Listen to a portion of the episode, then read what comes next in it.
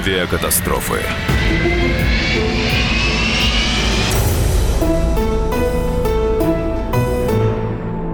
22 августа 2006 года под Донецком потерпел крушение Ту-154М авиакомпании «Пулково».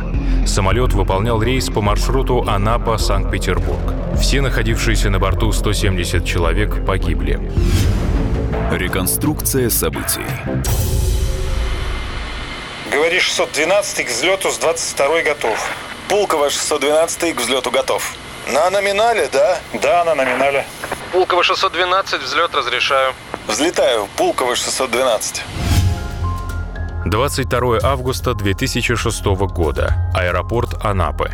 В 12 часов дня здесь совершил посадку Ту-154 из Санкт-Петербурга, и сейчас экипаж готовится к обратному вылету. Командирском кресле 49-летний Иван Карагозин, рядом 23-летний пилот-стажер Андрей Ходневич – также в кабине опытнейший второй пилот Владимир Онищенко, штурман Игорь Левченко и борт-инженер Виктор Макаров. Согласно метеосводке, сегодня на трассе возможны грозы с очень высокими облаками до 12 километров. Поехали. Экипаж, взлетаем. Рубеж 245. Параметры в норме, руды держу. Пулковский 612, Анапа круг, добрый день. Правым на Сарул набирайте 200. Набираем 2100. Пулково 612. Тебе платят за экономию? Премия прошлого месяца. Только сейчас стали платить. Два месяца не платили. Смотри, что платили. 22 августа 2006 года погодные условия Украины и Ростовской области определялись циклоном, расположенным над Балтийским морем. Он образовал несколько атмосферных фронтов. Один из них двигался в сторону Донецка навстречу нашему экипажу. В приближающемся фронте быстро развивалась грозовая облачность. Образовывались градоопасные облака. Полеты в таких условиях запрещены. Как правило, грозовые облака обходят сверху, попросту говоря, перелетают, если это возможно. Но в этот день высота грозовой облачности достигала 13-15 километров, а потолок Ту-154 — 12. В этом случае грозу нужно обходить стороной. Пулково 612. Для информации, в зоне фронтальной грозы с сильным градом до 12 тысяч до 13 тысяч. Смещение северо-восток. Ой, прямо в тучу лезем. Некрасиво как. Вправо надо. А? Вправо 10 взять. Пулково 612 у нас впереди засветочка. Мы берем курс вправо, примерно так 25 градусов, э, ну 15 градусов. Пулково 612, обход по своим средствам. Диспетчер разрешает экипажу самостоятельный облет грозового очага. Между тем, впереди через 100 километров новая гроза. Диспетчер должен сообщить о ней, но не делает этого. Недоведение до экипажа полной информации о метеоусловиях по маршруту не позволило командиру всесторонне оценить складывающуюся обстановку. Полетная ситуация кардинально ухудшается. Штурман видит, что на текущей высоте фронт им не перескочить и просит диспетчера разрешить набор эшелона 380, то есть 11 600 метров. Сейчас быстрее набирать надо. Ну вот. Так, ну вроде светленько. Нормально. Тем временем вторая гроза совсем уже перед нашим самолетом. Экипаж видит ее на локаторе, видит ее размеры и высоту. Решение может быть два. Либо обходить сверху, либо облетать сбоку. Потолок самолета 12 100 метров, а высота уже 11 600. Правильным решением было бы обойти стороной, либо вернуться на аэродром вылета. Штурман просит разрешения диспетчера на обход. Пулково 612, для обхода влево 10, разрешите? Пулково 612 разрешил. Экипаж поворачивает влево на 10 градусов, но этого явно недостаточно, и они влетают прямо в грозовой очаг. Начинается болтанка. Командир хочет перелететь грозу сверху. Высота 11600. Это на 500 метров ниже предельной. Анализ личностных особенностей Ивана Карагодина выявил его склонность к риску и недооценке последствий, а также замедленную реакцию и отрицание негативной информации. Именно сейчас эти качества сказываются на скорости и точности принятия им решений. Давай время на 400 или какой, твою мать. Проси 390, а то нам не обойти. Пулково 612, разрешите набор временный, эшелон 390. Сильная болтанка и так далее, скажи. Пулковский 612, набирайте 390. Еще берем его. Иван Карагодин осознает всю сложность ситуации, в которую попал экипаж.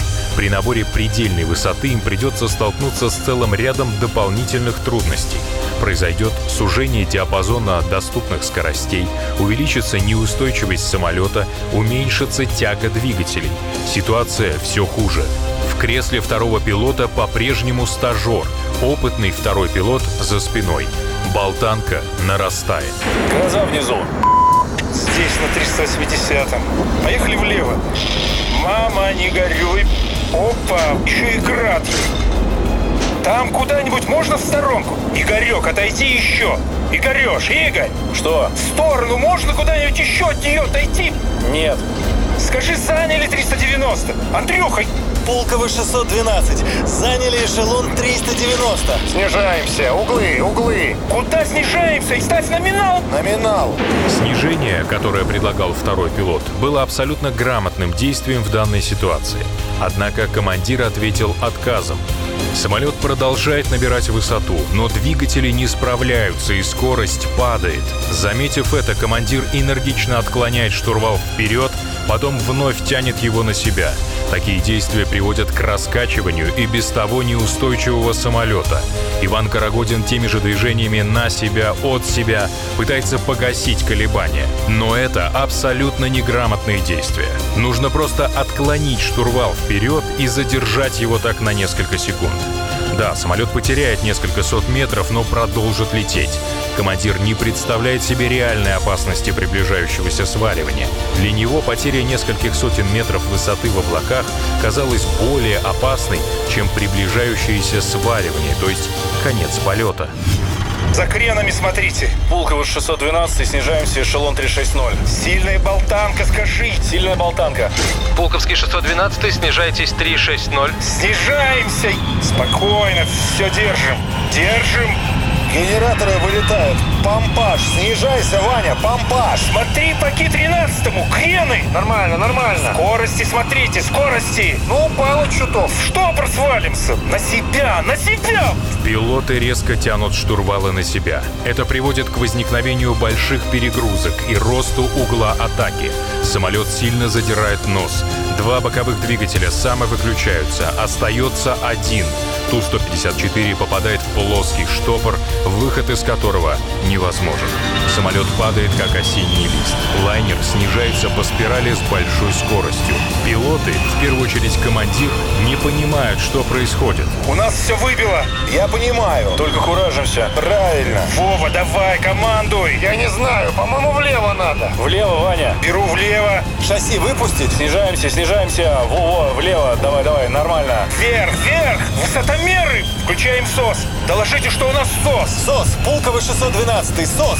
Пулковский 612, я вас не понял. СОС, СОС, Пулк, Пулково 612. СОС, СОС, СОС. У нас скорость какая? Скорость какая? Смотрите вертикально. Вас понял, СОС. Смотрите за скоростью. Зачем затормозился? Держим, держим, вот так. Угол атаки. Нормально, нормально. Пулковский 612, ваше решение. 30 километров от Донецка. Андрюха, помогай, чтоб курс не крутился. Давай, давай, давай. СОС. Пулково 612. СОС. Пулково 612. Выводим, выводим, плавно выводим на себя.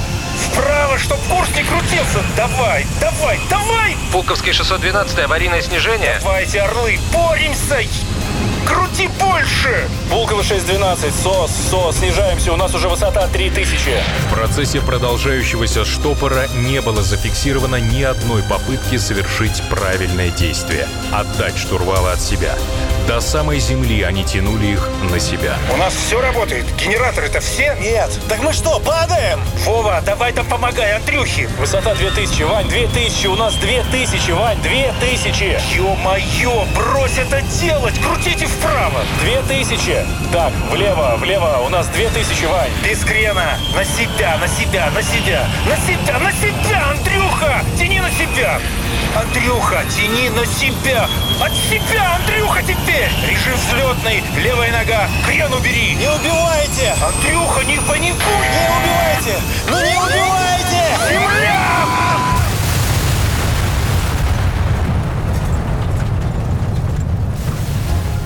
Спустя полчаса после взлета на удалении 29 километров от аэродрома Донецка отметка Ту-154 пропала с экранов радаров.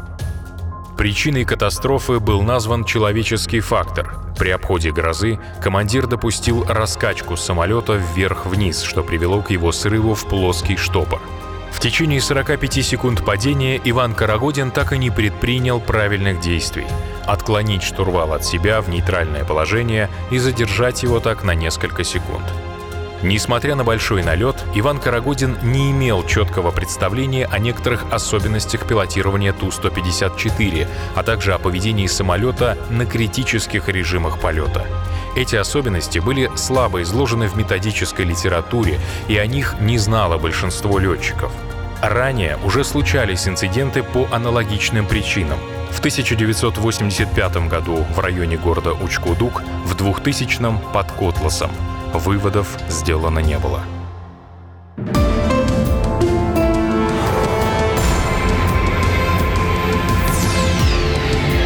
Авиакатастрофы.